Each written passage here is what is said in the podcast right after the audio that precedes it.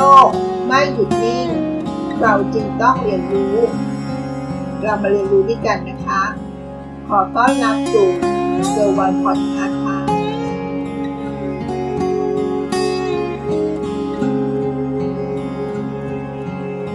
คำนบธรรมเนียมประเพณี ก็เป็นสิ่งหนึ่งที่คนไทยยึดถือปฏิบัติใช่ไหมคะ นั่นคือเรื่องของการใช้ชีวิต แต่ถ้ามาดูในเรื่องของการทำงาน ในองค์กรก็จะมีวลีที่เรียกว่า วัฒนธรรมองค์กร ไม่ว่าจะทำงานอยู่ในหน่วยงานภาครัฐ หรือหน่วยงานเอกชนนะคะคำว่า วัฒนธรรมองค์กร ก็จะเป็นส่วนหนึ่งของการทำงาน ผู้เชี่ยวชาญจาก Fox Fox Human Resource Council เขาได้สรุปนิยามวัฒนธรรมองค์กรจากธุรกิจที่ดีที่สุด เรามาเรียนรู้ร่วมกันนะคะ ว่าวัฒนธรรมองค์กรของธุรกิจชั้นนำที่เขากำหนดมา มีวลีอะไรที่ทำมาใช้กับชีวิตของเราในการทำงานได้นะคะ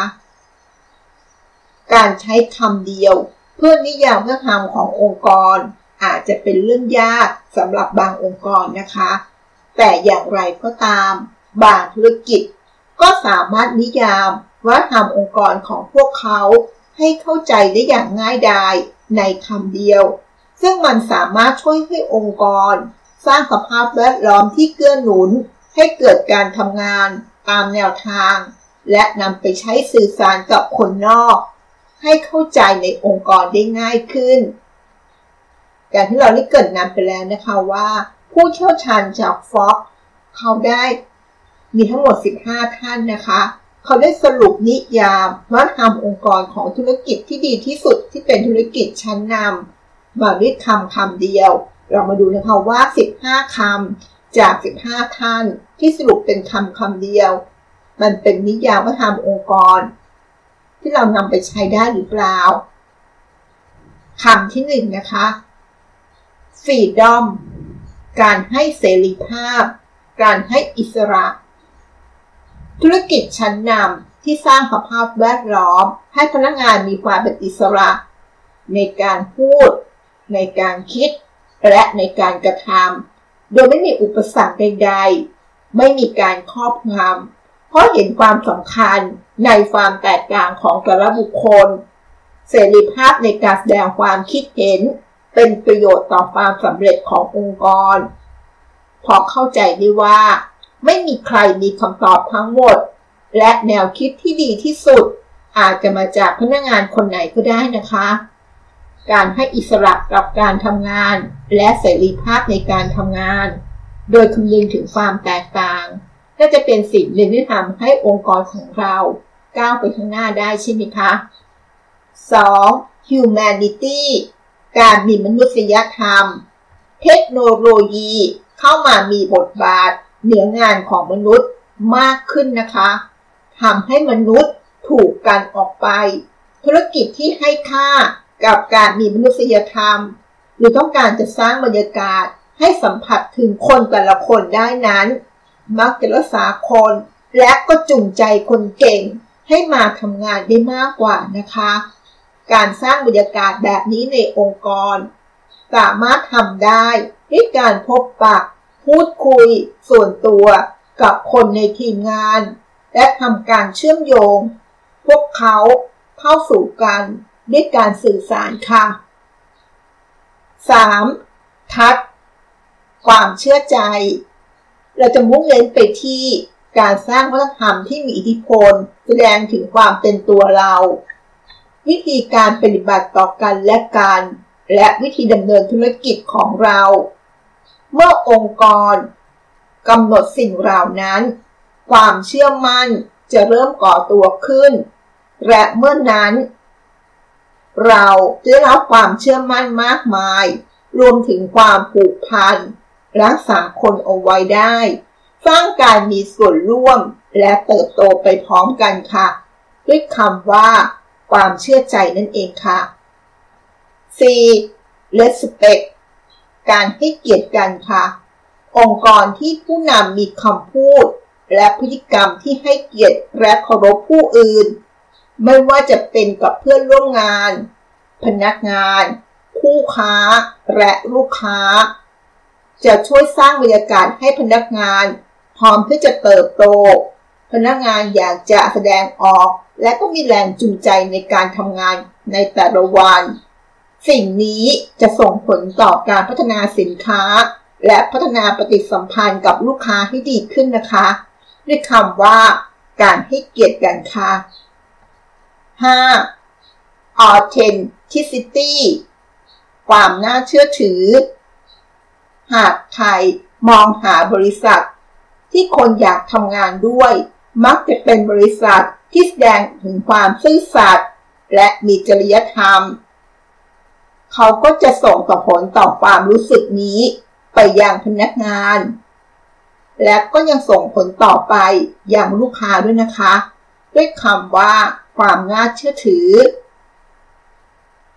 6. inclusion ค่ะ การอยู่ร่วมกันวัฒนธรรมที่แข็งแรงจะสร้างความรู้สึกถึงการมีส่วนร่วมของทุกคนนะคะ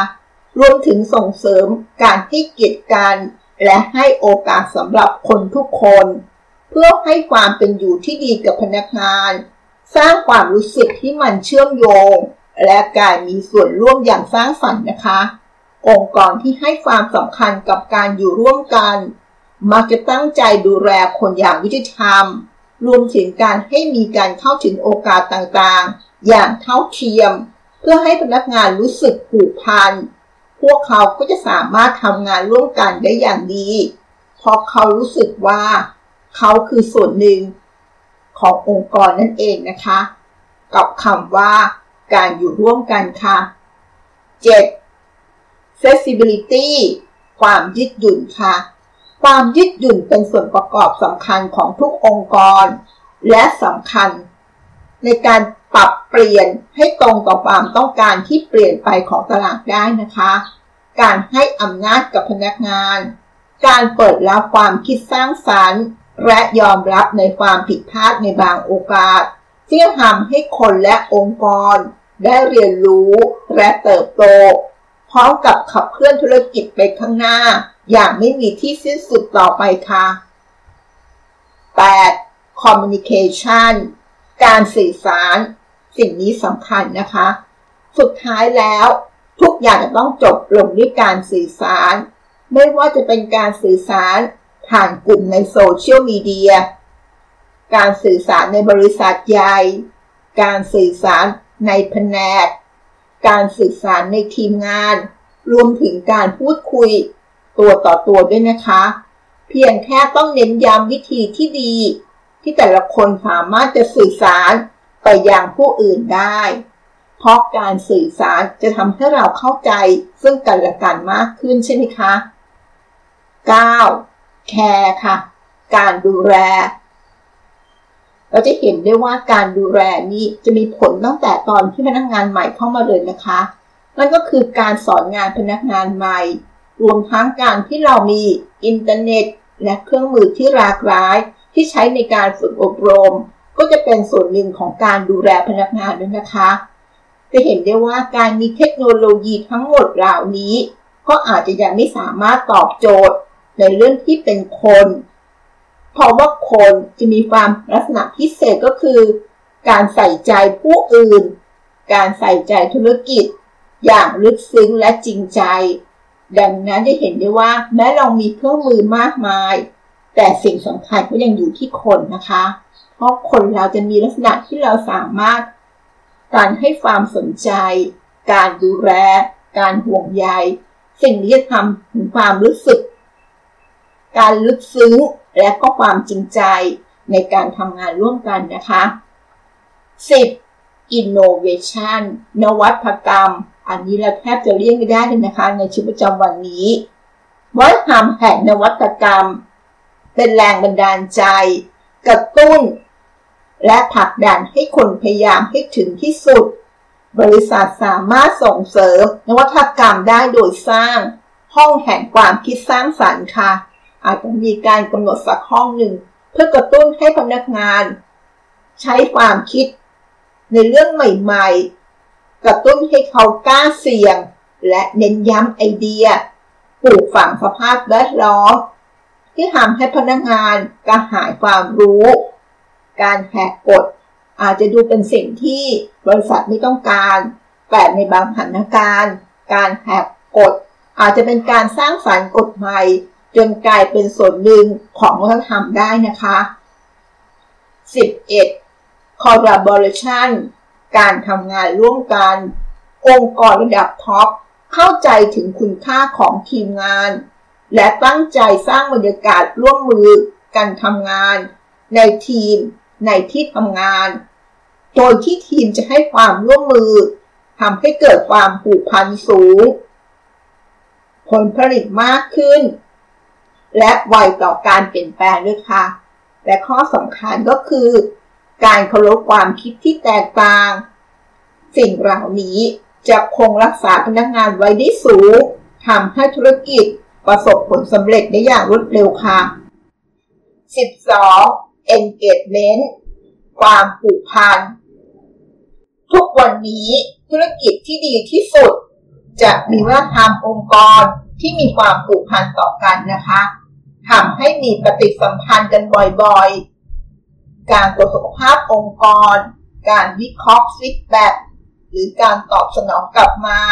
รวมทั้งการจัดการกับข้อมูลภายใน ผ่านกระบวนการการจัดการเก็บต่างๆ ซึ่งเหล่านี้จะเป็นประโยชน์ต่อฝ่ายงาน HR และผู้นำทางธุรกิจนะคะ เพื่อสร้างความแตกต่างให้กับพนักงาน โดยเน้นด้วยคำว่า ความผูกพันนั่นเองค่ะ 13. attentiveness ความเอาใจใส่ เราอาจจะให้การสำรวจก็ได้นะคะ อาจจะเป็นรายปี รายไตรมาสเพื่อสร้างสภาพแวดล้อมที่มันครอบคลุมและทำงานร่วมกันโดยนำการสำรวจนั้นมาดูถึงความคิดเห็นของพนักงาน โดยธุรกิจก็จะใช้เวลาในการพัฒนาความสัมพันธ์ต่อพนักงาน และก็ส่งเสริม การพัฒนาความสามารถ เพื่อสร้างวัฒนธรรมองค์กรที่แข็งแกร่ง และส่งเสริมฝันกำลังใจของคนทำงาน ด้วยการสอบถาม หรือสำรวจข้อมูลเป็นระยะระยะนั่นเองค่ะ 14. empowerment การมอบอำนาจ บริษัทที่ให้อำนาจแก่พนักงานในการทำงานด้วยตนเอง มักจะให้ผลลัพธ์ที่สูงกว่าค่าเฉลี่ยของผลการปฏิบัติงานขององค์กร จะเห็นได้ว่า การกระตุ้นให้ผู้นำขยายขอบเขตอำนาจ หรือพูดง่ายๆว่าเป็นการมอบอำนาจให้กับพนักงาน เพื่อเขาจะได้กล้าทำสิ่งใหม่ๆ ซึ่งจะช่วยเพิ่มความเชื่อใจ ความรับผิดชอบ อันจะส่งผลลัพธ์ที่ดีต่อองค์กรต่อไปนะคะ และข้อสุดท้ายคำที่ 15 นะคะ inspiration สร้างแรงบันดาลใจ สิ่งแวดล้อมในที่ทำงานที่เต็มไปด้วยการสร้างแรงบันดาลใจ ไม่ทำให้คนอยากทำงานทำให้คนอยากอยู่นานขึ้น เพราะการสร้างแรงบันดาลใจทำให้เกิดความรู้สึกดีๆ ในแง่บวก ทั้งทุกระดับชั้นด้วยนะคะ และก็จะผลักดันให้คนทำงานอย่างเต็มที่ และเป็นแรงบันดาลใจต่อๆไป และบริษัทจะทำอย่างไร เพื่อให้เกิดการสร้างแรงบันดาลใจ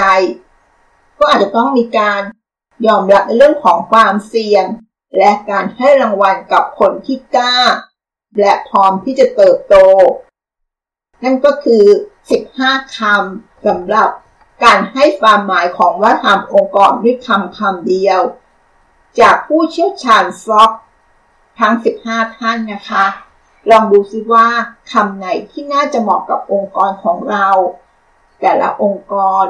หรือจริงๆ เอามาปรับใช้กับชีวิตของเราก็น่าจะได้นะคะ เพราะมันเป็นวัฒนธรรมที่ถูกสร้างขึ้น